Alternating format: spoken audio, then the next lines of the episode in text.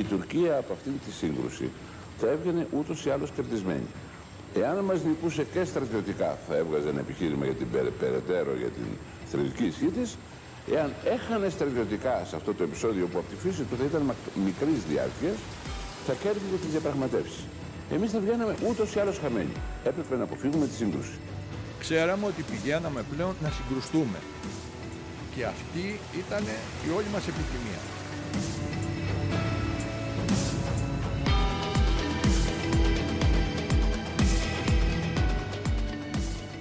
Καλώς ήρθατε στο podcast του Newsbeat. Είμαι ο Βίκτορας Μοντζέλη και απέναντί μας στο στούντιο ο κύριος Ιωάννης Γκολφόπουλος, σήμερα αντινάβαρχος αναποστρατεία, πριν 27 χρόνια κυβερνήτης τη Φρεγάτας Αδρίας που βρέθηκε στα Ήμια και έρισε από κοντά μαζί με το πλήρωμά του τα όσα συνέβησαν εκείνες τις ημέρες με την κορύφωση των γεγονότων την 31η Ιανουαρίου του 1996.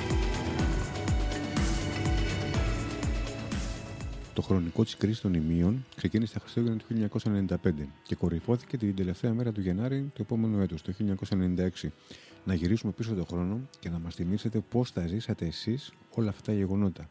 Τι συνέβη πριν 27 χρόνια. Η εποχή εκείνη ήταν μια αρκετά περίεργη εποχή όπως θυμάστε και θα θυμούνται και οι ακροατές σας γιατί οι παλαιότεροι βέβαια γιατί τότε είχαμε την ασθένεια του τότε Πρωθυπουργού του Ανδρέα Παπανδρέου ο οποίος ετελεπορείτο στο Ωνάσιο και βεβαίως η διακυβέρνηση της χώρας ε, δεν ήταν αυτή που θα μπορούσε να είναι όταν έχεις έναν πρωθυπουργό υγιή και κάθε μέρα στο γραφείο του. Είχαν δε αρχίσει πριν τα Χριστούγεννα του 1995 οι διάφορες διαβουλεύσεις για το ποιοι θα είναι υποψήφοι, ε, ποιοι θα πρέπει να του καταστήσουν. Είχαν αρχίσει να συζητάνε ότι θα πρέπει να παρετηθεί ο τότε Πρωθυπουργός ο κ. Προπανδρέου. Είχε, εν πάση περιπτώσει υπήρχε μια πολιτική ελεγχόμενη αναταραχή. Δηλαδή δεν είχαμε ε, μια κυβέρνηση η οποία προχωρούσε ομαλά. Πράγματι λοιπόν, αλλά είχαμε πολύ έμπειρους υπουργούς σε θέσεις κλειδιά, όπως ήταν ο, ο, τότε ο μετέπειτα πρόεδρος της Δημοκρατίας, ο κ. Παπούλιας, ήταν υπουργός εξωτερικών. Είχαμε τον κύριο Τσο Χατζόπουλο, εμπειρότατο υπουργό άμυνας, πολλά χρόνια, με πολλές γνωριμίες. Εν πάση περιπτώσει, είχαμε ανθρώπους οι οποίοι μπορούσαν να χειριστούν ε, κρίσεις πολύ σημαντικές. Η κατάσταση με την Τουρκία δεν ήταν τότε ε, μπορώ να πω πολύ τεταμένη, σχεδόν καθόλου τεταμένη, γιατί και οι Τούρκοι είχαν την ίδια περίοδο μια πολιτική αστάθεια, κυρίως μια οικονομική αστάθεια. Η οικονομία δεν πήγαινε καλά. Είχε αναλάβει η κυρία Τσιλέρ στην Τουρκία και εκεί υπήρχαν παρόμοια προβλήματα. Πράγματι λοιπόν, παραμονές των Χριστουγέννων ε, το 1995 προσαράσει γίνεται η προσάραξη ενός εμπορικού πλοίου στα ανατολικά ήμια. Τα ήμια, ξέρετε, είναι δύο νησίδες, η μία στο ανατολικό, ανατολικότερα από την άλλη και γι' αυτό λέμε τα ανατολικά ήμια και τα δυτικά ήμια, γιατί θα μας είναι χρήσιμο αυτό και για τη συνέχεια της εξιστόρησης των γεγονότων. Εκεί λοιπόν, όπως ε, προβλέπετε, ε, από το διεθνές δίκαιο, από την μέχρι τότε κατάσταση που υπήρχε στην περιοχή ευθύνης για έρευνα και διάσωση ε, και πήγε και ένα ελληνικό ρημουλκό ε, το οποίο βρίσκεται στην περιοχή για να τραβήξει το πλοίο και να ξεκολλήσει από εκεί που είχε προσαράξει. Το πλοίο αυτό ήταν τουρκικής σημαίας, είχε τουρκική σημαία και όλο το πλήρωμα ήταν τουρκικό όπως και ο καπετάνιος ήταν Τούρκος. Ε, σε αυτή την, την προσπάθεια των ελληνικών αρχών να αποκολλήσουν το πλοίο ε, ο Τούρκος πλοίαρχος αρνήθηκε. Και αρνήθηκε κατά τρόπο πολύ προκλητικό λέγοντας ότι ε, δεν δέχομαι από εσάς διότι βρίσκομαι σε τουρκική περιοχή. Το νησί αυτό είναι τουρκικό Άρα δεν έχετε κανένα δικαίωμα και καμιά δικαιοδοσία να στείλετε εγώ θα δεχτώ μόνο τους Τούρκους να με αποκολλήσουν. Αυτό ήταν πρώτη φορά που συνέβαινε και βεβαίως δεν ήταν τυχαίο.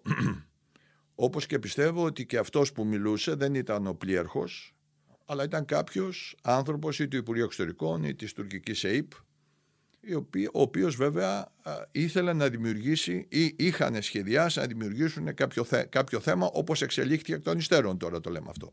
Ήταν πάνω στο πλοίο δηλαδή αυτός ο άνθρωπος; Ναι, ήταν πάνω στο πλοίο διότι αυτοί, όλες αυτές οι συζητήσεις γινόντουσαν από το ραδιοτηλέφωνο. Επομένως ε, απάντα από ραδιοτηλέφωνο για να ανεβεί στο πλοίο μια, οι αρχές μιας ξένης χώρας πρέπει να στο επιτρέψει ο πλοίαρχος. Αυτό είναι το καθιερωμένο ε, από τις διεθνείς συμβάσεις. Εν πάση περιπτώσει, αρχίσαν αμέσως οι διπλωματικές ενέργειες και τελικά δέχτηκε ο Τούρκος πλοίαρχος να, με τη βοήθεια των, του ελληνικού ρημουλκού και των ελληνικών ε, αρχών να αποκολληθεί και να συνεχίσει το ταξίδι του χωρίς να έχει κάποια ιδιαίτερο, κάποιο ιδιαίτερο πρόβλημα που όπως εκ των υστέρων βέβαια διαπιστώθηκε ότι ήταν, πήγε και απλώς έκανε μια επακούμβηση εκεί χωρίς να δημιουργηθούν ούτε ρήγματα στο πλοίο ούτε τίποτα για να, μην, για να δημιουργήσει ακριβώς ένα πρόβλημα αμφισβήτησης.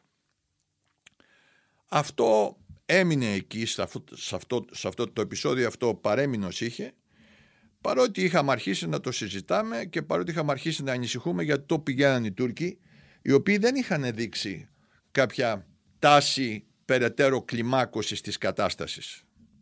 Τα ίμια συνέβησαν 30 προς 31 το πρωί, δηλαδή τετάρτη, τρίτη βράδυ προς τετάρτη πρωί, τον Ιανουάριο του 1996. Ακριβώς ε, ε, την εβδομάδα πριν το ελληνικό πολεμικό ναυτικό είχε διεξαγάγει μία άσκηση με πολλά πλοία ακριβώς γύρω από την περιοχή των Ιμίων, της Κο, Καλύμνου, όλων των νησιών εκεί του συμπλέγματος και μάλιστα είχαμε επισκεφτεί τη Χίο, την Κο, όλα τα νησιά του Ανατολικού Αιγαίου και κάναμε και άσκηση εκεί ακριβώς για να δείξουμε την ναυτική παρουσία στην περιοχή. Από πλευράς Τούρκων δεν υπήρχε αντίδραση. Αλλά το Σαββατοκύριακο πριν από τις 30 του μήνα είχε αρχίσει μία καταρχήν συσσόρευση πλοίων του λιμενικού του τουρκικού γύρω από τα Ήμια γιατί είχε προηγηθεί το εξής γεγονός. Ακριβώς το Σαββατοκύριακο μετά την άσκηση που κάναμε ένα ελικόπτερο τουρκικό προσγειώθηκε πάνω στα ανατολικά ήμια και υποτίθεται ότι ήταν δημοσιογράφοι από ένα μεγάλο τηλεοπτικό δίκτυο οι οποίοι ενοχλημένοι από την ε, ε, κατάσταση που εμείς δεν επιτρέψαμε στον Τούρκο πλοίαρχο με την προσάραξη του πλοίου να δεχτεί τις τουρκικές αρχές εκεί για να τον αποκολλήσουν ε, είπαν ότι αυτή το νησί δεν είναι ελληνικό, είναι τουρκικό, άρα εμείς μπορούμε να πάμε και να βάλουμε τουρκική σημαία. Πράγματι κατεβήκαν και βάλαν τουρκική σημαία και βεβαίως χωρίς καμία ενημέρωση ο τότε δήμαρχος της Καλύμνου έστειλε ένα καΐκι, έβγαλε την τουρκική σημαία και έβαλε μία ελληνική σημαία. Αυτή λοιπόν η κατάσταση άρχισε να δημιουργεί και την παρουσία πολλών μονάδων του τουρκικού λιμενικού γύρω από τα ίμια και από τα δυτικά και από τα ανατολικά. Βεβαίως είναι βασική αρχή σε αυτές τις επιχειρήσεις όσο ο αντίπαλος αυξάνει τις δυνάμεις του τόσο τη αυξάνεις και την παρουσία σου και εσύ. Άρα στείλαμε και εμείς αντίστοιχο αριθμό πλοίων του, του λιμενικού. Και βεβαίως εκεί αρχίσανε πάντα όπως γνωρίζετε οι γνωστές αυτές κόντρες μεταξύ των, των, των ακτεωρών και των δύο χωρών για το ποιανού είναι τα ίμια, ποιος μπορεί να πλησιάσει στα ίμια, ποιος δεν μπορεί να πλησιάσει στα ίμια. Αλλά βέβαια από την ώρα που σηκώθηκε η ελληνική σημαία εκεί και είχαμε και το προηγούμενο ότι είχαν πάει οι Τούρκοι, είπαμε ότι ε, το, ε, το Υπουργείο Άμυνας είπε ότι δεν μπορεί να υπάρχει σημαία χωρίς φύλαξη. Δηλαδή, από τη στιγμή που έχουμε ενδείξεις ότι μπορούν να πάνε να την κατεβάσουν, έχουμε παρουσία τουρκικών ακτεωρών γύρω από τα ίμια, μπορεί κάποιος να κατέβαινε με μια βάρκα να πήγε να την κατεβάσει, οπότε εκεί θα ήταν ακόμα χειρότερα. Άρα, βάλαμε φρουρά για να φυλάσει τη σημαία.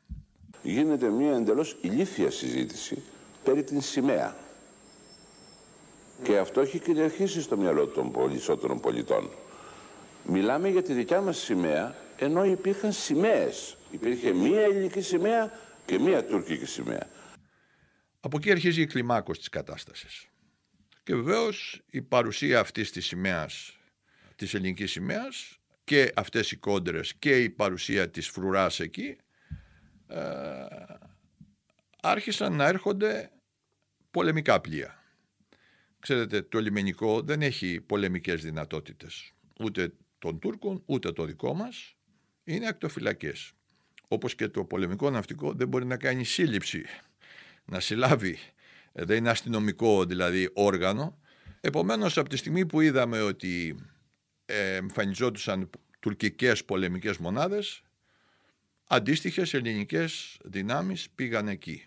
Αυτό βέβαια άρχισε να αυξάνεται αυτή η δύναμη από την Κυριακή το βράδυ. Αυτά συνέβησαν Σάββατο, Παρασκευή προς Σάββατο, ε, με τις σημαίες και όλα αυτά που σας έλεγα. Και από την Κυριακή το βράδυ αρχίσαμε να, άρχισε η αύξηση του αριθμού των τουρκικών πολεμικών πλοίων πλέον στην περιοχή. Με αντίστοιχη απάντηση από τη δικιά μας πλευρά, η οποία άρχισε να, να κορυφώνεται. Άρχισε να κορυφώνεται μια κρίση. Θα θυμίσω ότι ακριβώς την προηγουμένη εβδομάδα, δηλαδή την εβδομάδα που ήμασταν σε άσκηση εκεί, στην Αθήνα είχε παραιτηθεί τότε ο Πρωθυπουργός ο κ. Παπανδρέου, είχε γίνει η ψηφοφορία μεταξύ των μελών του Κοινοβουλίου του Πασόκ, είχε εκλεγεί ο κύριος Σιμίτης, οι δύο άλλοι υποψήφοι που ήταν ο κ. Τσοχατζόπουλος και ο κ. Αρσένης ε, ανέλαβαν, είχε δημιουργήσει ο κ. Σιμίτης αφού εξελέγει μια κυβέρνηση, μια καινούρια κυβέρνηση. Υπουργός Άμυνας παρέλαβε ο κ. Ε, Αρσένης, Υπουργός Εξωτερικών ο κ. Πάγκαλος, ο κ. Τσοχατζόπουλος πήγε ε, Υπουργός ε, Εμπορίου τότε ε, και Ανάπτυξης και εν πάση περιπτώσει υπήρχε μια καινούρια κυβέρνηση, η οποία μάλιστα δεν είχε πάρει ούτε ψήφο εμπιστοσύνη στην Βουλή μέχρι την ημέρα που συνέβησαν τα, τα ίμια. Άρχισε λοιπόν ε, αυτός όμως που ο οποίος ήταν, για να, για να πω και κάτι άλλο, αυτός ο οποίος ήταν έμπειρος, ε, μάλλον αυτοί οι οποίοι ήταν έμπειροι εκείνο το βρά, ε, εκείνες τις ημέρες ε, στις, στο Υπουργείο Άμυνας κυρίως, γιατί για το Υπουργείο Εξωτερικών έχω μάθει τα πράγματα, δεν τα έζησα, στο Υπουργείο μας όμως τα έζησα γιατί μας αφορούσαν άμεσα. Ε, υπήρχε ως ε, υφυπουργός υπήρχε ο κύριος Κουρής, ο πρώην Αγιεθάς, ένας, ένας πολύ έμπειρος αξιωματικός, αλλά υπήρχε ε, και στα επιτελεία, ήταν αρχηγός ο κύριος Λιμπέρης, του Γενικού Επιτελείου Εθνικής Άμυνας, ο αρχηγός των, δηλαδή, των ενόπλων δυνάμεων, στο, Υπουργείο, στο Αρχηγείο Ναυτικού ήταν ο κύριος Στάγκας, ε, ένας εξαίρετος όπως και ο κ. Λιμπέρης, από τους καλύτερους ναυάρχους που έχουμε, που είχαμε, που άλλαξαν την, τη διαδρομή του ναυτικού μας και τις επιχειρήσεις. Και το λέω αυτό με τα λόγου γνώσεως, διότι εγώ υπηρέτησα και σαν ε, τιμηματάρχης επιχειρήσεων στο αρχηγείο του Στόλου κάτω από τους δύο αυτούς, άρα τους ήξερα πάρα πολύ καλά. Απλώς θα σας πω ότι το 1988 σχεδιάσαμε τις πρώτες ασκήσεις στην Ανατολική Μεσόγειο. Τότε αποκαλ... το του αρχηγείου Στόλου. Και όταν τις πρότεινε ο κύριος Λιμπέρης ε, στον Πρωθυπουργό της χώρας, οι του Υπουργείου Εξωτερικών λέγανε ότι είναι τρελός. Τώρα λέει τι θα ακούμε αυτόν τον τρελό, γιατί αυτά το ξέρω γιατί έρχονταν στο, Υπουργείο, στο αρχηγείο Στόλου και μας τα έλεγε μετά. Κοιτάξτε λέει τι αντιδράσεις υπάρχουν. Είχε προφητεύσει από τότε ότι η Ανατολική Μεσόγειος θα, είναι, ε, θα έχει το βάρος των επιχειρήσεων που βλέπουμε σήμερα. Και άλλαξαν πάρα πολλά πράγματα αυτοί οι δύο. Άρα είχαμε ένα πολύ έμπειρο ε, δυναμικό στις ένοπλες δυνάμεις, πολύ έμπειρους αρχηγούς. Ο κύριος Αρσένης βέβαια δεν είχε την εμπειρία των ενόπλων δυνάμεων.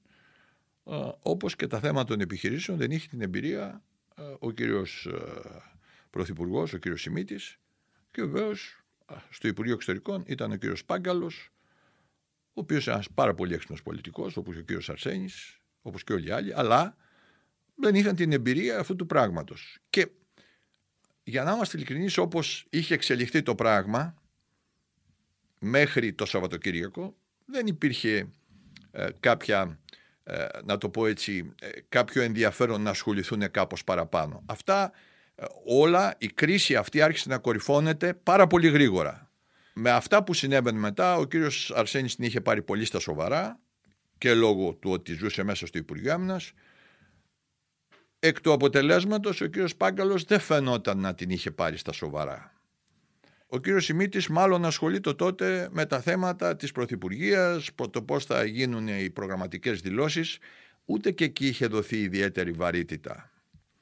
Αυτό φαίνεται και από τις δηλώσεις τους την Δευτέρα το πρωί που είχε αρχίσει να κλιμακώνεται η κατάσταση, Δευτέρα και Τρίτη πρωί που είχε αρχίσει να κλιμακώνεται η κατάσταση, που βγήκε στη Βουλή και είπε ο κύριος Σιμίτης ότι δεν υποστέλουμε τις σημαίες μας, βάζουμε φρουρά, κάνουμε τόνα, δεν την υποχωρούμε, δεν κάνουμε, δηλαδή προχωράμε κανονικά. Δεν είχαν αντιληφθεί την, να το πω την παγίδα που στείνανε οι Τούρκοι. Είμαι ιδιαίτερα υπερήφανος, θεωρώ, ε, αν θέλετε, μια κορυφαία στιγμή της προσφοράς μου προς το έθνος και το λαό, την επίτευξη της συμφωνίας αυτής της νύχτας στο Υπουργείο Άμυνας και ειδικά στο Αρχηγείο Ναυτικού και στον Αγιεθά που ήταν του Ναυτικού, επειδή ζούμε τους Τούρκους πάρα πολλά χρόνια, αυτό είχε γίνει απόλυτα αντιληπτό.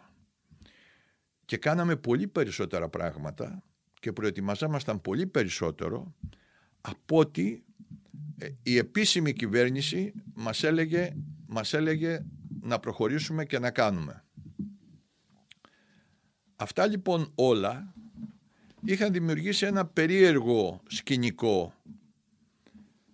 Φτάνουμε λοιπόν τη Δευτέρα προς Τρίτη, τη Δευτέρα είχαμε επιστρέψει από άσκηση, ήταν μια χαλαρή ημέρα, αλλά την Τρίτη το πρωί τα πράγματα είχαν αρχίσει πλέον, η κρίση είχε αρχίσει πλέον να, να κορυφώνεται, με αποτέλεσμα να διατάξουν, να έχουν μαζευτεί γύρω στα ίμια γύρω από τα ίμια να έχουν μαζευτεί γύρω στις 20 ε, μονάδες, 10 από πλευράς Τούρκων, 10 από πλευράς δικιάς μας, ε, να έχουν αρχίσει περίεργες κόντρες και πολλές άλλες καταστάσεις που γινόντουσαν εκεί, με αποτέλεσμα την Τρίτη το πρωί να αποφασιστεί ο Απόπλους δύο φρεγατών, ε, μας φωνάξανε να φύγουμε άμεσα, της Λίμνου και του Ανδρία, στην οποία ήμουν και κυβερνήτης, για να κατευθυνθούμε προς την περιοχή εκεί.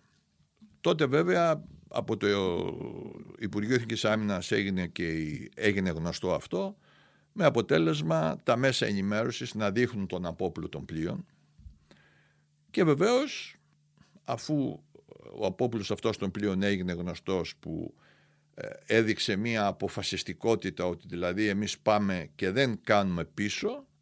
Αντίστοιχα και οι Τούρκοι, επειδή εμείς είχαμε βέβαια πλοία τα οποία μπορούσαν να φύγουμε μέσα σε, σε μια ώρα ας πούμε, οι Τούρκοι έπρεπε να φύγουν, δηλαδή μπορούσαν τα πλοία να τα προετοιμάσουν γιατί ήταν με, με καζάνια να το πω έτσι, με, με ατμό και τα λοιπά, ήταν αντορπιλικά και φρεγάτες παλιές, ενώ εμείς είχαμε φρεγάτες με ε, τουρμπίνες και μηχανές που παίρναν αμέσως σαν το αυτοκίνητο μπροστά, ας πούμε, εντάξει, και φεύγαμε αμέσως. Οι Τούρκοι βγήκαν από τα Δαρδανέλια αργά το βράδυ μετά τις 8-9 η ώρα το βράδυ. Αυτό λοιπόν ε, ε, βγήκαν τρεις φρεγάτες από τα Δαρδανέλια τότε. Λοιπόν, ε, για να κατευθύνουν και αυτές προς το σωστό. Ε, εκεί λοιπόν εμείς αποπλέψαμε, πηγαίναμε προς τα Ήμια, ε, και στον δρόμο βέβαια παρακολουθούσαμε τα δελτία ειδήσεων, όλες αυτές τις εξελίξεις που γινόντουσαν, συν το γεγονός ότι ε, από τα επίσημα χείλη των πλοίων του ναυτικού μας που ήταν στην περιοχή, παρακολουθούσαμε και όλες πώς εξελίσσεται η κατάσταση. Ξέραμε απόλυτα την κατάσταση πώς είχε εξελιχθεί. Με τι ψυχολογία πηγαίνατε, ταξιδεύατε από Τσαλαμίνα. Πολύ υψηλή τεχνολογία, η ψυχολογία. Πάρα πολύ υψηλή. Δηλαδή το φρόνημα ήταν πάμε να τελειώνουμε με δάφτους. Δηλαδή πηγαίνατε με τη λογική να, να μην είναι συμβατική η παρουσία μας για, για, να, για, να, για να δράσετε; Βεβαίως, ακριβώς. Όχι, α, ακριβώς πηγαίναμε και λέγαμε είναι η ευκαιρία τώρα να τελειώνουμε με δάφτους.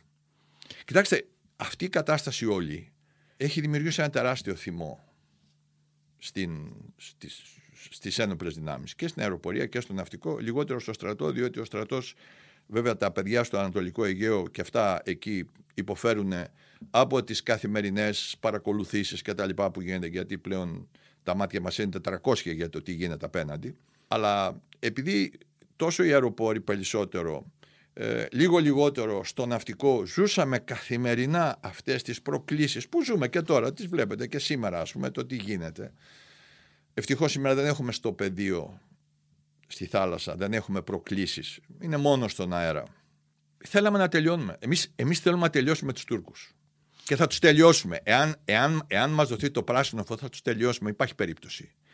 Ε, είναι, είναι, είναι, είναι, έχουν, έχουν, οι Τούρκοι έχουν κάνει τόσα πολλά λάθη και μας έχουν, έχουμε μπει τόσο πολύ μέσα στο πετσί τους που ξέρουμε πώς επιχειρούν από αυτά δηλαδή που μας οι ίδιοι προκαλούν γιατί, ε, και που θέλουμε να τελειώνουμε μετά αυτούς. Αυτό λοιπόν το θέμα πηγαίναμε, γι' αυτό σας λέω, πηγαίναμε από τότε με πολύ, υψηλή, με πολύ υψηλό αίσθημα ευθύνης και επιθυμίας να τους τελειώνουμε. Και βεβαίως είχαμε και κάτι ακόμα, αυτό που έχουμε και σήμερα τότε είχαμε υπεροπλία. Γιατί, γιατί είχαμε πάρει καινούριες φεργάτες από την Ολλανδία, είχαμε, είχαμε πλοία, είχαμε, είχαμε καλά πλοία, είχαμε πυράβλους, είχαμε αντιτορπιλικά που είχαμε προμηθευτεί στις αρχές δεκαετίας με πολύ, ισχυρά, με πολύ ισχυρή αντιβληματική προστασία. Ε, είχαμε, είχαμε πάλι το πλεονέκτημα. Συν το γεγονός ότι είχαμε και ήταν σε μια περιοχή πολύ κλειστή όπου ε, η πυραυλάκατη η δική μας και γενικά τα μικρά δικά μας πλοία λόγω ότι είχαν την εμπειρία γιατί επιχειρούν καθημερινά σχεδόν σε αυτά τις περιοχές ε, κοιτάξτε ξέρεις, ξέρεις τον κήπο σου, ξέρεις που είναι το καθετή. Άρα λοιπόν ε, ποιος το ξέρει, αυτός που έρχεται ξαφνικά να δει πως είναι ο κήπος ή αυτός που κάθε μέρα είναι εκεί και τον ποτίζει και τον φροντίζει. Λοιπόν, άρα λοιπόν είχαμε εμπιστοσύνη, όχι μόνο, και έχουμε εμπιστοσύνη. Όχι μόνο στις δυνάμεις μας, αλλά ξέραμε ποιο θα είναι και το, το αποτέλεσμα. Το οποίο θα είναι νικηφόρο. Ό,τι και να μου λένε. Ό,τι και να μου λένε και θα τα πούμε αργότερα. Ό,τι και να λένε ορισμένοι ότι ξέρετε, αποφύγαμε τον πόλεμο. Κάνα πόλεμο δεν αποφύγαμε. Σήμερα έχουμε χειρότερα. Αυτά που γίνονται σήμερα είναι χειρότερα από πόλεμο. Να είχαμε, να είχαμε κάνει κάτι και να είχαμε τελειώσει. Αλλά, εν πάση περιπτώσει, αυτό είναι μια προσωπική άποψη. Μπορεί πολλοί να μην τα σπάζονται. Αυτές είναι όλες σεβαστές, αλλά και συζητήσιμες. Εντάξει. Αφού λοιπόν έγιναν όλα αυτά, παρακολουθούσαμε τις δηλώσεις, μας είχαν ε, ντοπάρει και οι δηλώσεις του κυρίου Πρωθυπουργού τότε ότι δεν υποστέλουμε σημαίες, δεν κάνουμε... Άρα ξέραμε ότι πηγαίναμε πλέον να συγκρουστούμε. Και αυτή ήταν η όλη μας επιθυμία.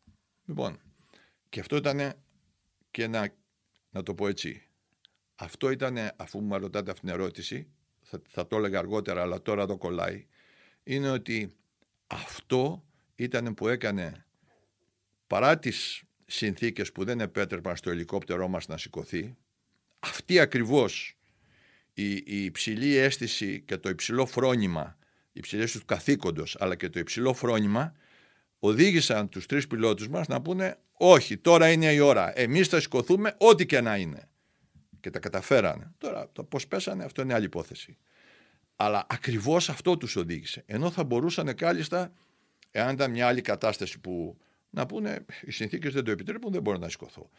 Αλλά έπρεπε, έπρεπε, έπρεπε να πάνε και από εκεί αυτό ήταν το, το, το συνέστημα που τους οδήγησε παρά τις αρνητικές καιρικές συνθήκες να πάνε εκεί ας πούμε. Να πάνε να δουν τι γίνεται στα δυτικά ήμια που διαπιστώσαμε ότι είχαν ανέβει οι Τούρκοι. Λοιπόν, θα έρθουμε σε αυτό αργότερα. Εκεί λοιπόν πηγαίναμε με αυτό το φρόνημα. Και βεβαίως όταν μας είπαν ότι ε, βγαίνουν οι Τούρκοι, βγαίνουν τρία τουρκικά πλοία από, την, από τα Δαρδανέλια, ξεκινήσαν όλες οι διαδικασίες να αναγνωρίσουμε ποια είναι τα πλοία και εμείς καθυστερήσαμε για να προλάβουμε τα, να μην, να μην πάμε πριν εμείς, να μην φτάσουμε πριν στα ΙΜΕ γιατί υπήρχαν αρχικές δυνάμεις εκεί, αλλά έπρεπε να κλείσουμε ε, όλες τις άλλες, να το πω έτσι, ε, περιοχές για να μην έρθουν οι Τούρκοι, να μην μπουν τα τουρκικά αντιορπολικά και φρεγάτες που είχαν ξεκινήσει και είχαν βγει από τα Δαρδανέλια. Αναγνωρίσαμε ποιοι ήταν και εκεί συνέβη μια πολύ ωραία ιστορία, η οποία αξίζει τον κόμμα να την ακούσετε. Ανάμεσα στις φρεγάτες ήταν και στα τουρκικά πλοία ήταν και η φρεγάτα η Καραντενίζ. Με τη φρεγάτα Καραντενίζ είχαμε την ε, τύχη να συνεργαστούμε. Τον προηγούμενο χρόνο, το 1995, η φρεγάτα Αδρίας ήταν για, από το Φεβρουάριο μέχρι τέλη Ιουνίου, ήταν τότε στην Ανδριατική σε εφαρμογή του εμπάρκου κατά της Ιουκοσλαβίας που γινόντουσαν και όποιο πλοίο περνούσε στην Ανδριατική γινόταν νιοψίες, γινόταν έλεγχοι, γινόταν δεν αφήναμε τίποτα γιατί είχε ξεκινήσει η διάλυση της Ιουκοσλαβίας, υπήρχαν οι πόλεμοι που τα ξέρετε όλα αυτά δεν είναι. Εκεί λοιπόν μέσα στην ατοική δύναμη που ε, εφάρμοζε το εμπάργκο αυτό με απόφαση των, των Ηνωμένων Εθνών υπήρχε, υπήρχε και η φρεγάτα η Καραντενής με την οποία συνεργαζόμασταν μέσα στα πλαίσια τα ανατοϊκά. Σαν να ήμασταν δύο πλοία φιλικά, όπως συνεργαζόμασταν με τους Ιταλούς, με τους Ολλανδούς, με όλους αυτούς. Ε, μάλιστα με, τους, ε, με, με, με, την τουρκική φρεγάτα, ε, το Μάιο του, του 1995 έτυχε να πάμε τέσσερα πλοία, ε, ένα Ιταλικό, ένα Ολλανδικό που ήταν και ο διοικητής επάνω της δύναμης, το τουρκικό και εμείς, να πάμε στην Μαύρη Θάλασσα για να κάνουμε τότε την πρώτη άσκηση ως, δυνάμει, ως δύναμης του ΝΑΤΟ με τις χώρες τη Βουλγαρία, Ρουμανία, Ρωσία, Ουκρανία που τότε δεν ήταν στο ΝΑΤΟ αλλά θέλανε, θέλανε να μπουν στο ΝΑΤΟ που μπήκαν εκ των υστέρων. Εντάξει. Και πήγαμε και πήγαμε σε διάφορα λιμάνια με τους Ρώσους, με τους Ουκρανούς, με τους Ουρμάνους, με τους Βουλγάρους. Ε, και εκεί βρισκόμασταν τα πληρώματα όλοι μαζί, μάλιστα με τον κυβερνήτη της φρεγάτας είχαμε, όπως και με όλους τους κυβερνήτες, είχαμε καθημερινές ας πούμε επαφές, να πάμε σε διάφορα εκδηλώσεις, να φάμε σε κάποιο πλοίο όλοι μαζί, καλεσμένοι ο ένας καλεσμένοι, δηλαδή είχε αναπτυχθεί μια φιλική πολύ στενή σχέση. Σας πω δε ότι ο ύπαρχος της φρεγάτας Καραντενής τα Χριστούγεννα είχε έρθει στην Ελλάδα, τα Χριστούγεννα πριν από το, τα Χριστούγεννα του 1995 και είχε φιλοξενηθεί στο σπίτι από τον ύπαρχο της φρεγάτας Αδρία. Δηλαδή, είχε φιλοξενηθεί στο σπίτι. Δηλαδή, είχαμε αναπτύξει τα δε πληρώματά μας, φιλικά μεταξύ τους. Δεν μας χωρίζει και δεν μας χώριζε και δεν μας χωρίζει τίποτα με τους ανθρώπους αυτούς. Λοιπόν, το βράδυ λοιπόν που βγήκαμε, διαπιστώνουμε ότι ένα από τα τρία πλοία ήταν το Καραντενίζ. Μάλιστα, ε, επιστρέφοντας την Παρασκευή, εγώ του είχα στείλει χρονιά πολλά, καλή χρονιά για, το, για την πρωτοχρονιά του 1996 και η, η, η απαντητική του κάρτα μου ήρθε την Παρασκευή που είχαμε γυρίσει από την άσκηση που είχαμε κάνει κάτω στην, στην περιοχή εκεί των Ιμίων. Λοιπόν, ε, ήταν, ήταν μια κατάσταση πολύ φιλική να το πω έτσι. Όταν λοιπόν ε, διαπιστώνουμε ότι βγήκαν πλοία, δεν ξέραμε ποια είναι, μετά τα αναγνωρίσαμε, περιμένουμε, δεν προχωράμε προς τα ίμια, καθόμαστε, περιμένουμε ανοιχτά μέσα στο Ικάριο, κάποια στιγμή είχαμε στείλει ένα μικρό πλοίο μπροστά για να τους αναγνωρίσει, να μην ξέρει ότι είμαστε εμείς από πίσω. Λοιπόν, και ερχόντουσαν, οπότε τότε ο διοικητής που επέβαινε στις, στη δικιά μας τη δύναμη, κάνουμε αυτό που λέγεται συνήθως, ε, ποιος θα χτυπήσει ποιον. Εντάξει. Τα πράγματα προχωρούσαν τώρα. Μιλάμε τρίτη βράδυ που άρχισε να κλιμακώνεται η κατάσταση πάρα πολύ άσχημα στα ίμια. Τρίτη βράδυ προς Τετάρτη πρωί. Που είχε αρχίσει πλέον, είχε αρχίσει να φουντώνει το πράγμα στην περιοχή των ημείων. Φούντωνε, φούντωνε, φούντωνε. Είχε πλέον οδηγούμεθα σε σύγκρουση. Δεν υπήρχε, δεν υπήρχε ε, άλλος τρόπος. Εκεί που είχαν φτάσει τα πράγματα έπρεπε κάτι πολύ μεγάλο να συμβεί για να κάνουμε πίσω είτε η μεν είτε η δε, ας πούμε. Και βεβαίως ε, εκείνη την ώρα ο διοικητής μας λέει ότι εσείς του Ανδρία θα χτυπήσετε την Καραντενίζ μόλις δοθεί το σύνθημα. Οπότε βλέπετε μέσα στο κέντρο επιχειρήσεων που ήμασταν γύρω στα 20 άτομα. Το κέντρο επιχειρήσεων των φρεγατών είναι σαν να είσαστε σε, σε, ένα, σε ένα κέντρο επιχειρήσεων μιας πολύ μεγάλης που έχετε τις πληροφορίες από το τι συμβαίνει σε όλο τον κόσμο μπορώ να σας πω, εάν χρειαστεί, αλλά μπας μας ενδιαφέρει το Αιγαίο, Ανατολική Μεσόγειος, αυτά έχει φοβερά, φο, φο, φοβερά μηχανήματα και όργανα και ο κυβερνήτης καλύτερα να πάρει πολύ σοβαρές αποφάσεις. Δεν είναι ε, ότι ο κυβερνήτης μιας φρεγάτας δεν είναι ότι πάει το πλοίο. Ο μόνος που δεν πάει το πλοίο είναι ο κυβερνήτης. Το πλοίο το πάνε οι αξιωματικοί του κτλ. που είναι εκπαιδευμένοι. Ο κυβερνήτης πρέπει να αποφασίζει, γιατί έχει μια τεράστια ισχύ πυρός, έχει τεράστιες δυνατότητες, που όλα αυτά ε, είναι, ξέρετε, είναι, είναι πρέπει, πρέπει να πάρει αποφάσεις σε, σε χρόνο δευτερολέπτου. Οι οποίες αποφάσεις αυτές θα σώσει αφενός το πλοίο του και το προσωπικό του, αλλά δεν θα θίξουν και τη χώρα. Διότι η ισχύ που έχει μια φραγάτα είναι τεράστια. Άρα οι άνθρωποι αυτοί που αναλαμβάνουν σαν κυβερνήτες έχουν μια τεράστια ευθύνη απέναντί τους. Δεν είναι μόνο τα 800 εκατομμύρια που κάνει μια φρεγάτα. Εντάξει είναι, είναι, είναι η ευθύνη που έχεις σε διπλωματικό και σε στρατιωτικό επίπεδο. Άρα εκείνη την ώρα πρέπει όλα αυτά να τα ζυγίσεις και να ξέρεις τι κάνεις. Γυρνάει λοιπόν το προσωπικό όλο και με κοιτάει ας πούμε. Σαν να μου λέει θα χτυπήσουμε τους φίλους μας. Τι θα έπρεπε να κάνουμε; Το καθήκον μας. Ποιο είναι το καθήκον μας; Ναι, θα χτυπήσουμε τους φίλους μας. Γιατί δεν υπάρχει άλλος τρόπος όταν πρόκειται για την πατρίδα μας; Γιατί η πατρίδα μας μας έχει κάνει, μας έχει δώσει όλα αυτές τις δυνατότητες να κάνουμε. Ήταν μια πολύ δύσκολη στιγμή πρέπει να σας πω. Πάρα πολύ δύσκολη στιγμή. Δεν ήταν κάτι να, πάρεις, να πεις στο προσωπικό στο οποίο γλέντε κοπούσε. Έχουν φιλίες, είχαν ανοίξει, πηγαίναν μετά οι δικοί μου πήγαν στην Κωνσταντινούπολη, κάνανε, φτιάνανε. Ξέρετε, πάρα πολύ δύσκολο εκείνη την ώρα να πεις στον κόσμο σου ότι ναι ρε παιδιά πρέπει να χτυπήσουμε τους φίλους μας αυτούς με τους οποίους έχουμε φάει, έχουμε γλεντήσει, έχουμε κάνει δέκα πράγματα ας πούμε.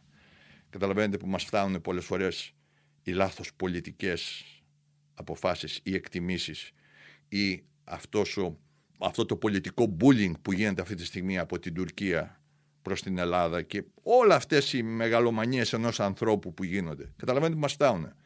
Κανένας δεν θέλει τον πόλεμο, προς Θεού. Αλλά όταν φτάσουμε στο σημείο πρέπει να κάνουμε το καλύτερο δυνατόν για την πατρίδα μας. Αυτή ήταν λοιπόν μία από τις πολύ δύσκολες στιγμές. Τα πράγματα εξελιχθήκαν όπως ξέρετε όπως εξελιχθήκαν. Ενώ εμείς ήμασταν, είχαμε φτάσει πλέον στο τελευταίο στάδιο να ρίξουμε τα βλήματα, να χτυπήσουμε. Μας έρχεται, φωνάζαμε και λέγαμε όλοι οι κυβερνήτες και αυτοί που ήταν στα ίμια και όλοι οι άλλοι ότι πρέπει να βάλουμε... Α, η... όταν λοιπόν είχα... γινόταν η κρίση, πριν σας πω αυτό, όταν γινόταν η κρίση όπως αυξανότανε, ζητούσαμε συνέχεια να βάλουμε φρουράκια στα δεύτερα ήμια, δηλαδή στα δυτικά ήμια, εκεί που ανεβήκαν τελικά οι Τούρκοι. Η, η απάντηση ήταν όχι για να μην προκαλέσουμε. Όταν όμως το βράδυ βλέπαμε τις κινήσεις των Τούρκων που λέμε αυτοί θα μας ανέβουν πάνω, δεν μπορεί, φωνάζαμε. Ποιος, τι γίνεται. Και αρχίσαμε, είχαν αρχίσει και οι κυβερνήτες που ήταν στην περιοχή των ημείων, αλλά και άλλοι από πίσω να λένε τι θα γίνει εδώ, αφού βλέπετε ότι κάτι γίνεται. Δηλαδή θα ανεβάσουν κόσμο. Δεν υπάρχει περίπτωση. Δεν φυλάσσεται το νησί αλλιώς κτλ. Και, και ήταν μια βραδιά η οποία ευνοούσε τους Τούρκους.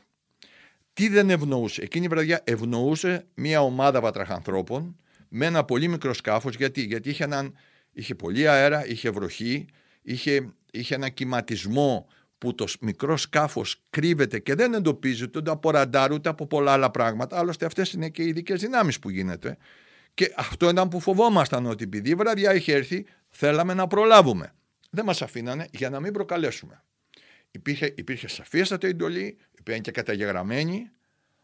Όχι, δεν θα, δεν θα μπει. Ποιος το λέει αυτό ήταν η εντολή, η ανωτάτη πολιτική ηγεσία. Δεν πάει παραπάνω. Αυτά είναι καταγεγραμμένα στην, στην απομαγνητοφώνηση που είχαμε, γιατί ξέρετε όλα καταγράφονται σε μπομπίνες μέσα στη φρεγάτα. Ε, όλες οι πληροφορίες και μετά τις απομαγνητοφωνήσαμε, αναλύσαμε, ξέραμε, ξέραμε τι κάναμε σωστά, ξέραμε τι δεν κάναμε σωστά, ξέραμε τι κάνανε οι Τούρκοι, καθίσαμε και τα αναλύσαμε πάρα πολύ. Όλα αυτά τα πράγματα. Και γι' αυτό βέβαια στη συνέχεια έχουμε καλύψει και όλες αυτές τις αδυναμίες μας βλέποντας ότι οι Τούρκοι όμως δεν έχουν καλύψει τις δικές τους. Γι' αυτό λέω πολλές φορές και επιμένω ότι εάν τολμήσουν να κάνουν κάτι θα την πατήσουν. Εν πάση περιπτώσει, δεν μας αφήσανε. Για να μην προκαλέσουμε. Ξέρετε, αυτή η λέξη το να μην προκαλέσουμε τους Τούρκους είναι αυτή η οποία δημιουργεί αλλεργία σε όλους μας. Και αυτό πρέπει να αποφευχθεί. Οι Τούρκοι δεν είναι παντοδύναμοι και το έχουμε δει και τώρα πόσα λάθη έχουν κάνει. Και όταν τους πιέζεις κάνουν περισσότερα λάθη.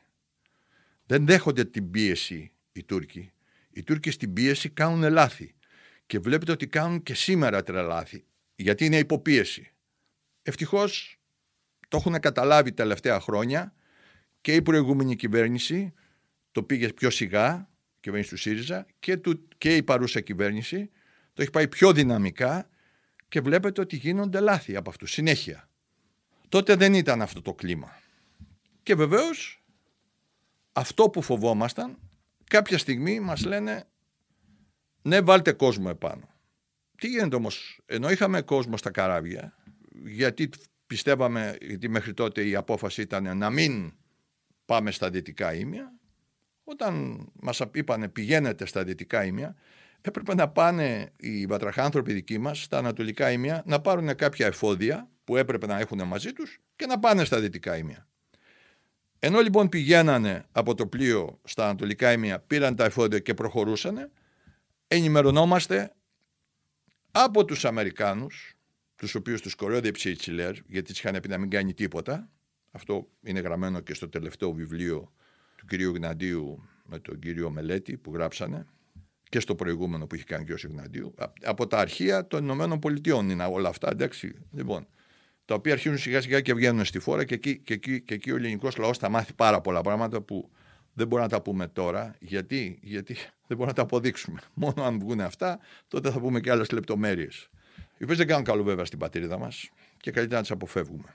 Αλλά τουλάχιστον να γίνουν μάθημα για τις επόμενες γενιές. Εκεί λοιπόν πηγαίνοντας, σχεδόν την ώρα, που, την ώρα που φτάνανε οι βατραχάνθρωποι να μπουν στα δεύτερα ήμια, μας ενημερώνουν ότι έχουν ανέβει οι Τούρκοι επάνω από την Αμερική. Μάλλον ενημερώθηκαν από την Αμερική, γιατί έτσι μας είπαν στα τηλέφωνα, ότι από την Αμερική μας έχουν ενημερώσει ότι είναι ελέγξτε το. Εκεί σηκώθηκε το ελικόπτερο, εκεί πήγε το ελικόπτερο από πάνω, το ελικόπτερο πήγε τόσο κοντά να φανταστείτε στο νησί, γιατί έβρεχε τόσο πολύ και το βράδυ που ανάβοντας προβολής αντανακλούσε το φως και δεν μπορούσαν να δούνε. Εντάξει, γιατί ήταν τραγικές συνθήκες. Οι συνθήκες λοιπόν εκείνο το βράδυ δεν ευνοούσαν κανένα άλλο είδος πολέμου. Αεροπλάνα δεν μπορούσαν να σηκωθούν και να φτάνουν στην περιοχή δεν μπορούσαν να χειριστούν, να, να, να χτυπήσουν γιατί δεν θα βλέπαν τίποτα. Ελικόπτερα δεν μπορούσαν να σηκωθούν. Μιλάμε από τουρκικής ή από ελληνικής πλευράς. Ε, ήταν απογορευτικές συνθήκες. Οι...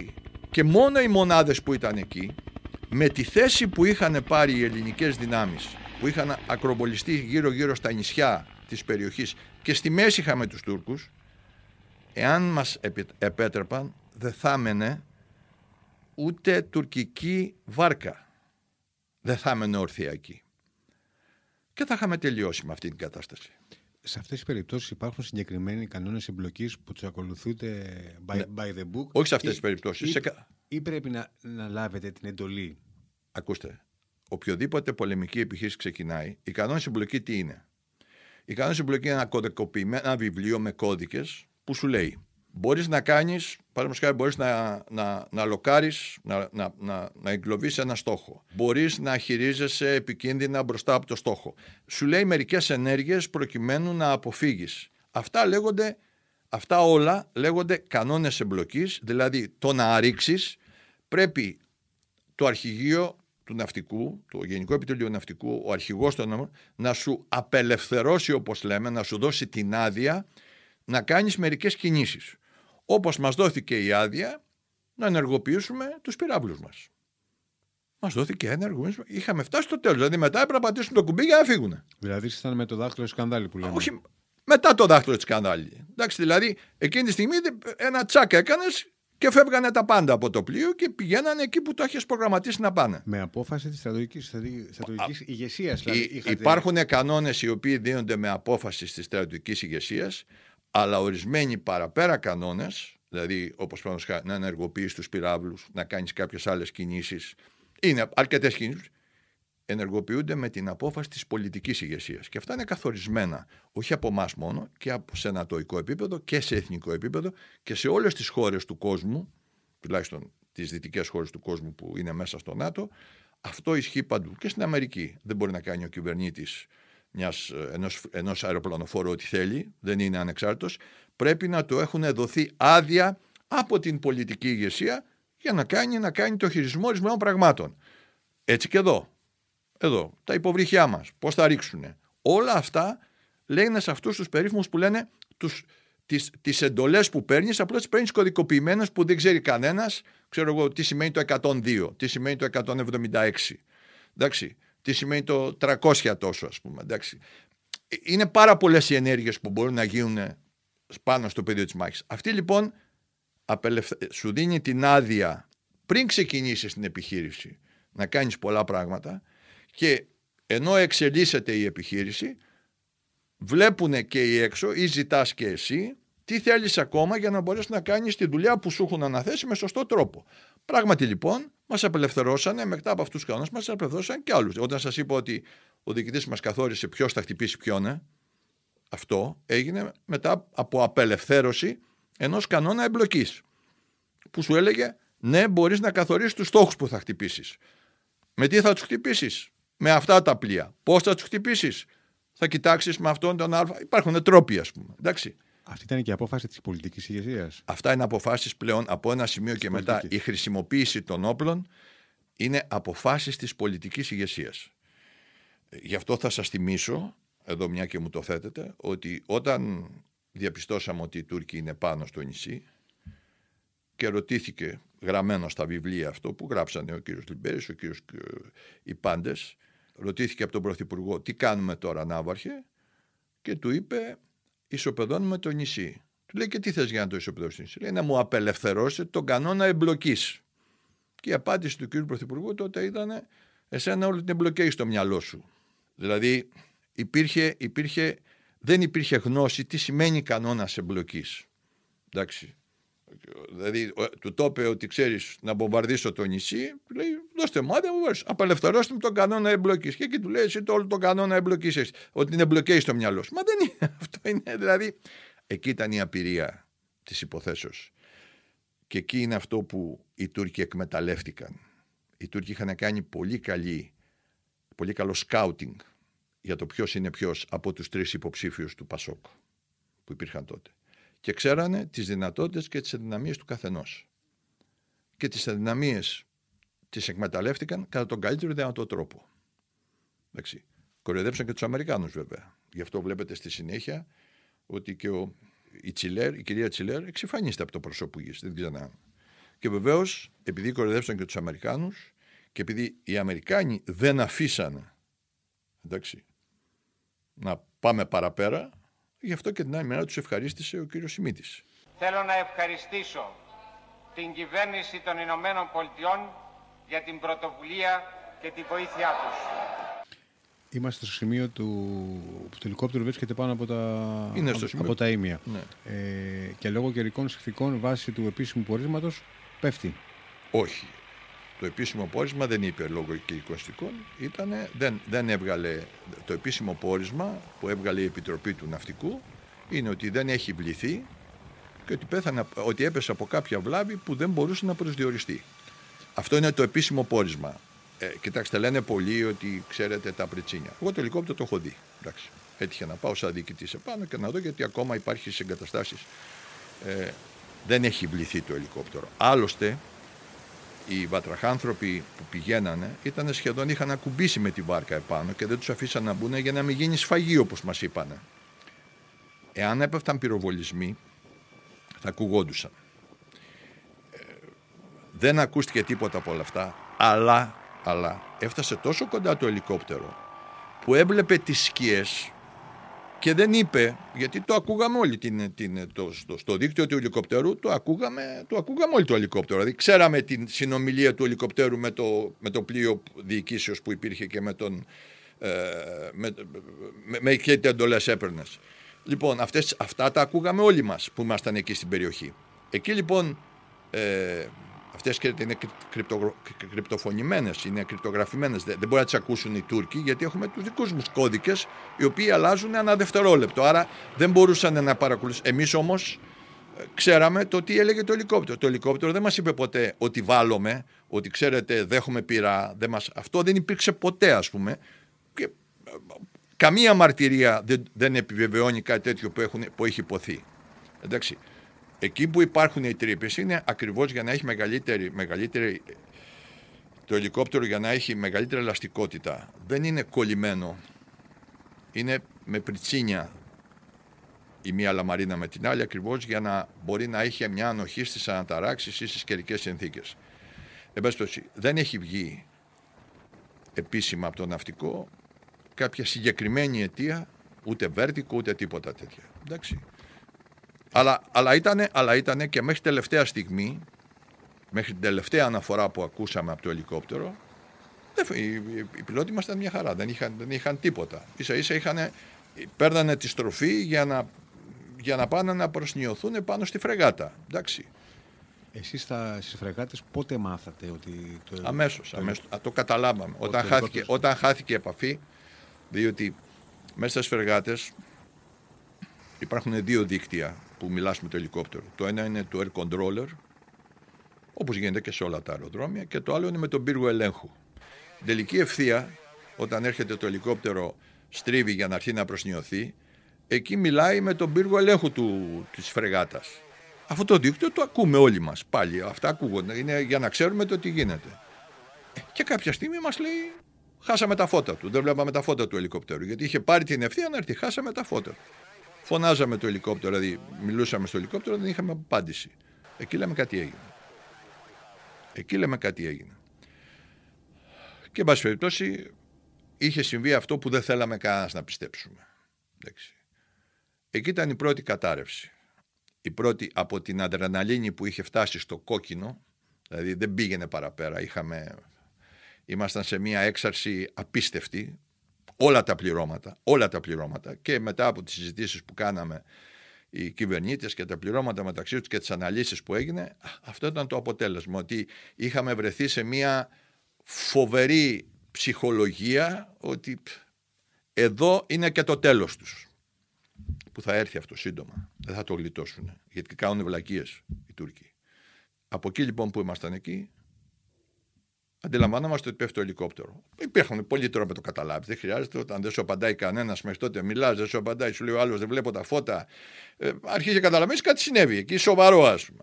Εκεί ήταν η πρώτη, το πρώτο ψυχολογικό σοκ, όχι σοκ, τράνταγμα. Να χάσουμε τρεις ανθρώπους σε μια τέτοια στιγμή. Γιατί αυτοί ήταν αδέλφια μας. Δηλαδή, αυτοί ήταν αξιωματικοί που τους ξέραμε. Ήταν μέσα στα πλοία μας συνέχεια. Δηλαδή δεν υπήρχε και τώρα που μου το λέτε, ε, έχεις έχεις φίξει στο μάχη μου, πούμε, τώρα που το συζητάμε. Και βεβαίως εκεί που υπήρχε η πλήρης ψυχολογική κατάρρευση, ήταν όταν μετά από λίγη ώρα μας είπαν ότι απεφασίστε να αποχωρήσετε όλοι από την περιοχή και ο τρόπος που θα αποχωρήσετε είναι αυτός, αυτός και αυτός και αυτός. Πώς θα φεύγει. Εκεί ήταν πλέον εκεί ήταν το τελειωτικό χτύπημα για μας. Ψυχολογικό χτύπημα. Εντάξει, το, το τελευταίο ψυχολογικό χτύπημα. Εν πάση περιπτώσει, αυτές είναι αποφάσεις πολιτικής ηγεσίας. Δημοκρατία έχουμε. Αλλά δεν μπορούσαμε κανένας μας να δεχτούμε ότι ανέβηκαν Τούρκοι σε ελληνικό νησί παρά τις δικές μας προειδοποίησεις, παρά τις προειδοποίησεις των πληρωμάτων και όλων των ανθρώπων που ήταν στην περιοχή, παρά τις πάρα πολύ δυνατές συζητήσεις που γινόταν μέσω ραδιοτηλεφώνων μεταξύ επιτελείου και πλοίων και δεν γλιτώσαμε τον πόλεμο. Ο πόλεμος είναι αυτός που έχουμε τώρα. Το βλέπετε τι γίνεται. Κάθε μέρα, ας σκεφτείτε ότι κάθε αεροπλάνο που σηκώνεται μας κοστίζει για μια ώρα πτήσης, που τόσο είναι, 10.000 ευρώ την, την ώρα. Για σκεφτείτε τι λεφτά έχουμε χαλάσει τα τελευταία τρία χρόνια. Γιατί, γιατί λέει αποφύγαμε τον πόλεμο. Δεν αποφύγαμε κανένα πόλεμο. Εσείς τώρα είναι χειρότερα. Τώρα είναι χειρότερα. Αυτό είναι πολύ χειρότερο από αυτό που μας, θα μας συνέβαινε αν κάναμε κάτι και θα είχαμε σταματήσει όλα, θα είχαμε καθίσει σε ένα τραπέζι με το ρόλο του νικητή, γιατί νικητές θα ήμασταν, και θα λύναμε όλα τα προβλήματα και θα είχαμε τελειώσει. Τι επιτύχαμε, χρεοκοπίες, χρεοκόψει η Ελλάδα. Δεν συνέβαλαν όλοι αυτοί οι εξοπλισμοί που κάναμε τότε στη χρεοκοπία. Αντέχαμε. Τι ήμασταν καμιά οικονομία η οποία ήταν τόσο καλά δομημένη που μπορούσε να στηριχτεί. Όχι, εκ του, εκ του αποτελέσματος μιλάμε. Και τι έγινε, κάποια στιγμή που ο κ. Ερντογάν ένιωσε πολύ δυνατός, άρχισε τις απειλές. Άρχισε τον Εύρο. Πήγαινε στα νησιά από το 17, πήγαινε στα Ήμια. Τα βλέπαμε. Να σας ρωτήσω κάτι. Ε, υπήρχαν ε, στιγμές που η πολιτική ηγεσία τα πήγε καλά σε ό,τι αφορά και τις εντολές που είχε δώσει και σε εσάς και σε επίπεδο διαπραγμάτευσης και ίσως τα, τα χάλασαν προς το τέλος ε, της επιχείρησης συνολικής που κράτησε περίπου ένα, ένα, ένα μήνα. Επιχείρηση ενώ της πολιτικής διαπραγμάτευσης. Κοιτάξτε, η πολιτική διαπραγμάτευση ε, δεν ξέρω το τι έγινε. Δεν, δεν μπορώ να το ξέρω. Εγώ αυτή τη στιγμή αυτό μιλάω που έγινε στο πεδίο. Εντάξει, και το τι ζήσαμε εκείνο το βράδυ. Εκ του αποτελέσματος φαίνεται ότι κάτι δεν είχε πάει καλά. Εκ του αποτελέσματος. Δηλαδή κάτι δεν είχε εκτιμηθεί σωστά. Κάτι δεν είχε ε, μετρηθεί σωστά. Και ενώ υπόθεσαν κουβέντες που δεν θα έπρεπε να υποθούν για να μην κλιμακώσουμε την κρίση, αυτές υπόθεσαν και υπόθεσαν στη Βουλή. Δηλαδή όταν λέμε δεν υποστέλουμε σημαίες, ε, μετά όταν τους λέει μαζέψτε και φυγέτε, πάρτε τη σημαία και φυγέτε, ποιος γκριζάρισε την περιοχή; Οι Τούρκοι την γκριζάραν ή εμείς; Εμείς δώσαμε εντολή να φύγουμε. Πότε, όταν ανέβηκαν οι Τούρκοι που θα μπορούσαμε να έχουν ανέβει επάνω. Όταν ξεκινούσαν όλα αυτά το, τα Χριστούγεννα του 1995, ε, εσείς ως ε, αξιωματικός του πολεμικού ναυτικού και οι συνάδελφοί σας, ε, είχατε στο, στο μυαλό σας, είχε περάσει ποτέ ότι μπορεί να φτάσουμε σε αυτό το σημείο ένα μήνα μετά ή απλώς ήταν ένα παιχνίδι το οποίο θα, θα έλυγε τις επόμενες ώρες; Επειδή ποτέ δεν εμπιστευόμαστε στους Τούρκους σε αυτά που λένε και σε αυτά που κάνουν, γι' αυτό σας είπα ότι μία εβδομάδα πριν είχαμε κάνει και την άσκηση, μεγάλη άσκηση στην περιοχή.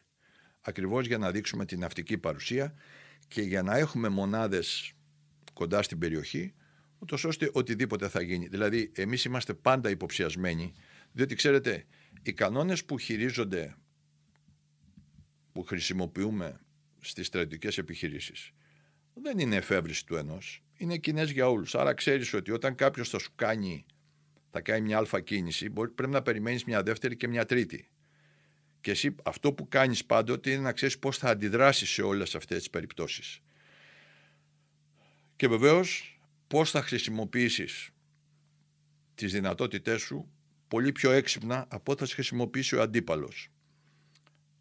Τα όπλα πάνω κάτω είναι τα ίδια. Το μυαλό μετράει. Το μυαλό και η εξυπνάδα και οι πρωτοβουλίες και το πώς αποτρέπεις κάποιον να κάνει κάτι. Ε, αυτά κοιτάξτε, στο επίπεδο το δικό μας είχαμε φροντίσει να τα κάνουμε.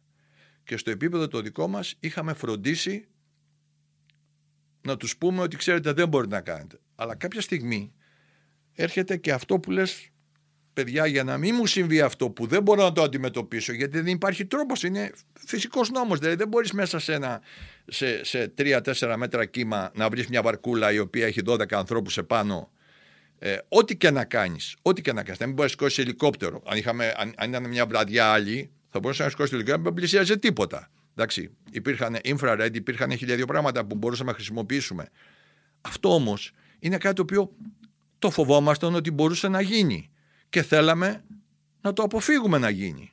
Ε, όταν δεν μας δίνουν την άδεια να αποφύγουμε αυτό που τους λέμε ότι υπάρχει κίνδυνος, ε, από εκεί και μετά, εντάξει, ε, τι συζητάμε, δηλαδή για ποιες αποφάσεις πολιτικής ηγεσίας συζητάμε; Εδώ η πολιτική ηγεσία δεν είχε σχέση με αυτό που λέγονται στρατιωτικές επιχειρήσεις. Αυτό φάνηκε εκ του αποτελέσματος πάλι. Εμείς το ξέραμε. Εμείς το ξέραμε. Όπως η, στρατιωτική, όπως η πολιτική ηγεσία ποτέ δεν ενδιαφέρθηκε, η τότε πολιτική ηγεσία, να μάθει τι συνέβη. Δεν κάτσαν ποτέ να δουν την ανάλυση που έγινε. Λέτε και την ανάλυση την κάνουν κάτι ξένοι, δεν την κάνουν οι Έλληνες αξιωματικοί. Γιατί οι Έλληνες αξιωματικοί τι θα πάνε, θα ήταν αντίον της πολιτικής ηγεσίας, έλεος. Τι εννοείται δεν ενδιαφέρθηκαν να μάθουν την ανάλυση; Κανένας τους δεν έχει διαβάσει, πλην του Υπουργού Άμυνας τότε, ούτε ο Υπουργός Εξωτερικών ο κ. Πάγκαλος, ούτε, ούτε στο γραφείο του Πρωθυπουργού, ούτε οι, οι άνθρωποι του Πρωθυπουργού, καθίσαν να διαβάσουν τι συνέβη εκείνο το βράδυ. Πώς το γνωρίζετε εσείς αυτό, Διότι ποτέ δεν το ζητήσαν από το Γενικό Επιτελείο. Ούτε από, το, ούτε, ούτε από τον κύριο Υπουργό. Και εν έχουν γίνει και συζητήσεις πάνω σε αυτό το θέμα. Και ξέρετε, φαίνεται και από αυτά που λένε. Δηλαδή, δεν μπορεί να λέει ο Υπουργός Εξωτερικών ότι θα. Του είπα πάρτε να την πάρει ο αέρας. Δεν είχε, δεν, είχε, δεν είχε πάρει ήδη στο τι έγινε. Την πήρε ο αέρας στη σημαία. Ποιος πήρε αέρας, ποιος αέρας πήρε τη σημαία; Ε, ε, ε, δηλαδή, αυτά που έχουν υποθεί είναι έξω από κάθε έννοια. Θα μπορούσαν να υποθούν άλλα πράγματα. Αλλά αν είχαν διαβάσει, δεν θα τα λέγανε αυτά τα πράγματα. Εκτός και αν έχουμε φτάσει σε αυτό το σημείο να το έχουν διαβάσει και να θέλουν να διαστρεβλώσουν να πιστεύουν εμάς. Γι' αυτό σας είπα. Δηλαδή, ποιον πιστεύουν, αυτή την ανάλυση ποιοι την κάνανε. Την κάνανε κάποιοι ξένοι; Γιατί οι Έλληνες, η πλειοψηφία των Ελλήνων, έχουν την άποψη ότι το ελικόπτερο το έριξαν οι Τούρκοι; Γιατί άμα βγείτε έξω και ρωτήσετε, ναι. οι 8 στους 10, να μην πούμε και παραπάνω, θεωρούν, χωρίς βέβαια να μπορεί κανείς να το υποστηρίξει επιχειρηματολογώντας, ότι έχει συμβεί έτσι. Ναι, ναι. Διότι ακριβώς ο χειρισμός που έγινε, γιατί από την πολιτική ηγεσία υπόθεσαν τόσα πράγματα που δεν μπορούν να τα πιστέψουν και εκ των, εκ, των, εκ των υστέρων διαπιστώθηκε ήταν πολύ διαφορετικά τα πράγματα. Δεν πιστεύουν ότι η πολιτική ηγεσία, όχι στρατιωτική, οι στρατιωτικοί δεν μιλήσανε. Οι στρατιωτικοί αυτό που κάνανε ήταν αναλύσει, γράψανε, καταγράψανε μάλλον τα γεγονότα, αναλύσαν τα γεγονότα, είπανε με βάση τους κανόνες και τις εντολές τι έπρεπε να κάνουμε, τι μπορούσαμε να κάνουμε και τι δεν κάναμε και απευθυνθήκαμε στην, στην πολιτική ηγεσία. Εμάς μέχρι εκεί έφτανε το καθήκον μας. Το να βγαίνουμε να κάνουμε δηλώσεις δεν ήταν. Μας σταματάνε. Και εμένα πολλοί κόσμοι με ρωτάει ακριβώς την ίδια ερώτηση. Αλλά δεν μπορώ να τους πείσω, διότι δυστυχώς σε αυτό το θέμα, τον πρώτο λόγο και στις δηλώσεις και σε όλο το, τη δημιουργία της κοινή γνώμης δεν την έχουν οι στρατιωτικοί, την έχουν οι πολιτικοί. Και σωστά την έχουν. Και βεβαίως επειδή έχουν υποθεί τόσα πράγματα, δεν πιστεύουν ότι λέει την αλήθεια. Αλλά η αλήθεια είναι αυτή που σας λέω. Το επίσημο πόρισμα είναι ακριβώς αυτό που σας λέω. Δεν έχει βρεθεί η αιτία για την οποία έπεσε το ελικόπτερο. Επισήμως. Εντάξει. Αν επισήμως, μπορούμε να λέμε ό,τι θέλουμε. Ήταν, κύριε Γκολφόπουλε, η πιο σημαντική στιγμή στην καριέρα σας; Δεν νομίζω ότι υπήρξε χειρότερη. Όχι σημαντική, χειρότερη στιγμή της καριέρας μου η, η, η, η στιγμή που ταπεινωθήκαμε περισσότερο από οτιδήποτε άλλο. Αυτό ξέρετε, αυτό είναι που έχει θυμώσει και όλο το στρατιωτικό σύστημα στην Ελλάδα. Γι' αυτό σας, είχα, γι αυτό σας είπα προηγουμένως ότι οι Τούρκοι να εύχονται να μην κάνουν το πρώτο λάθος τους. Γιατί έχουν κάνει πολλά λάθη. Να μην κάνουν το λάθος αυτό. Διότι αυτό που θα τους συμβεί Εντάξει. Δεν το έχουν, αυτά τώρα περί νύχτας δεν το έχουν καταλάβει. Αυτά τώρα θα έρθουμε νύχτα και όλα αυτά, αυτά με συγχωρείτε είναι, δεν είναι για στρατιωτικούς, αυτά είναι για πολιτικούς να πουλάνε, ε, να πουλάνε σε κόσμο που δεν καταλαβαίνει από δάφτα εντάξει, ότι εμείς είμαστε ηγέτες και κάτι τέτοια. Αυτά δεν είναι σοβαρά πράγματα. Όταν θα μπούμε στα σοβαρά, μαύρο φίδι που τους έφαγε. Γιατί δεν παραιτήθηκε ο κύριος Λιμπέρης; Ο κύριος Λιμπέρης δεν έπρεπε να παραιτηθεί. Διότι ο κύριος Λιμπέρης δεν έκανε τίποτα λάθος εκείνο το βράδυ. Αντιθέτως, ο κύριος Λιμπέρης ήταν στο Μέγαρο Μαξίμου, δεν είχε εικόνα του τι συνέβαινε στο πεδίο, ούτε ο Πρωθυπουργός, ούτε ο Υπουργός Άμυνας είχαν εικόνα του τι συνέβη στο πεδίο, ούτε και ο κύριος ε, Υπουργός Εξωτερικών, ο κύριος Πάγκαλος. Κανένας δεν είχε εικόνα το τι γινότανε. Ο κύριος Λιμπέρης ενημερωνόταν από το τηλέφωνο, από τον τότε αρχηγό του ναυτικού, και βεβαίως κάποια στιγμή τέλειωσε και η μπαταρία του τηλεφώνου του, διότι η μπαταρία τότε δεν ήταν και δεν μπορούσε να μιλήσει, διότι ο Πρωθυπουργός εννοείται και μιλούσαν με τον κύριο Χόλμπουρ και τους Αμερικάνους. Δεν δεχόντουσαν δε στο Μαξίμου ούτε τον διοικητή της ΑΕΠ να έρθει να τους πει πέντε πληροφορίες. Δεν τον αφήναν να μπει μέσα. Αυτά όλα που σας λέω είναι καταγεγραμμένα από την ιστορία. Δεν είναι και δεν τα έχει διαψεύσει κανένας. Δεν λέω κάτι το οποίο. Άρα, ένας άνθρωπος ο οποίος ηγείται, ο οποίος λέει τα σωστά, να παραιτηθεί, του είπα να τον βομβαρδίσουμε. Ανεβήκανε, μας ξέφυγε, το ανεβήκαμε, δεν μας άφησες. Μήπως με αυτόν τον τρόπο θα δρομολογούσε όμως εξελίξεις για να, για να μάθουμε τι ακριβώς συνέβη εκείνη τα 24 ώρα. Κανένας από εμάς δεν είναι πρόκειτο να κάνει και πολύ περισσότερο ο κ. Λιμπέρης, ο οποίος είναι υψηλού επίπεδου άνθρωπος και αξιωματικός, να προδώσει την πατρίδα του και να πει πράγματα το τι έπρεπε να γίνει δημόσια. Ακούστε, αυτά δεν είναι για μας. Εμείς θα κάνουμε το καθήκον μας με ένα μοναδικό σκοπό. Να υπερασπίζουμε πάντα τα συμφέροντα της Ελλάδος. Αυτά που μας λέει η πολιτική ηγεσία. Αλλά εμείς θα κάνουμε αυτό που πρέπει να κάνουμε. Αυτό λοιπόν δεν ήταν μέσα στα καθήκοντα ούτε του κύριου Λιμπέρη ούτε κανένας από εμά. Και αν τα συζητάμε μετά από 27 χρόνια, ξέρετε αυτό που συζητάμε τι είναι; Είναι το έγχυλιοστόν από αυτά που, έχουμε, που έχουν συμβεί και θα μπορούσαμε να πούμε. Αλλά όλα τα άλλα θα κάνουν κακό. Και θα κάνουν κακό μόνο στην πατρίδα μας, για την οποία αγωνιζόμαστε και αγαπάμε. Ευχαριστούμε πολύ.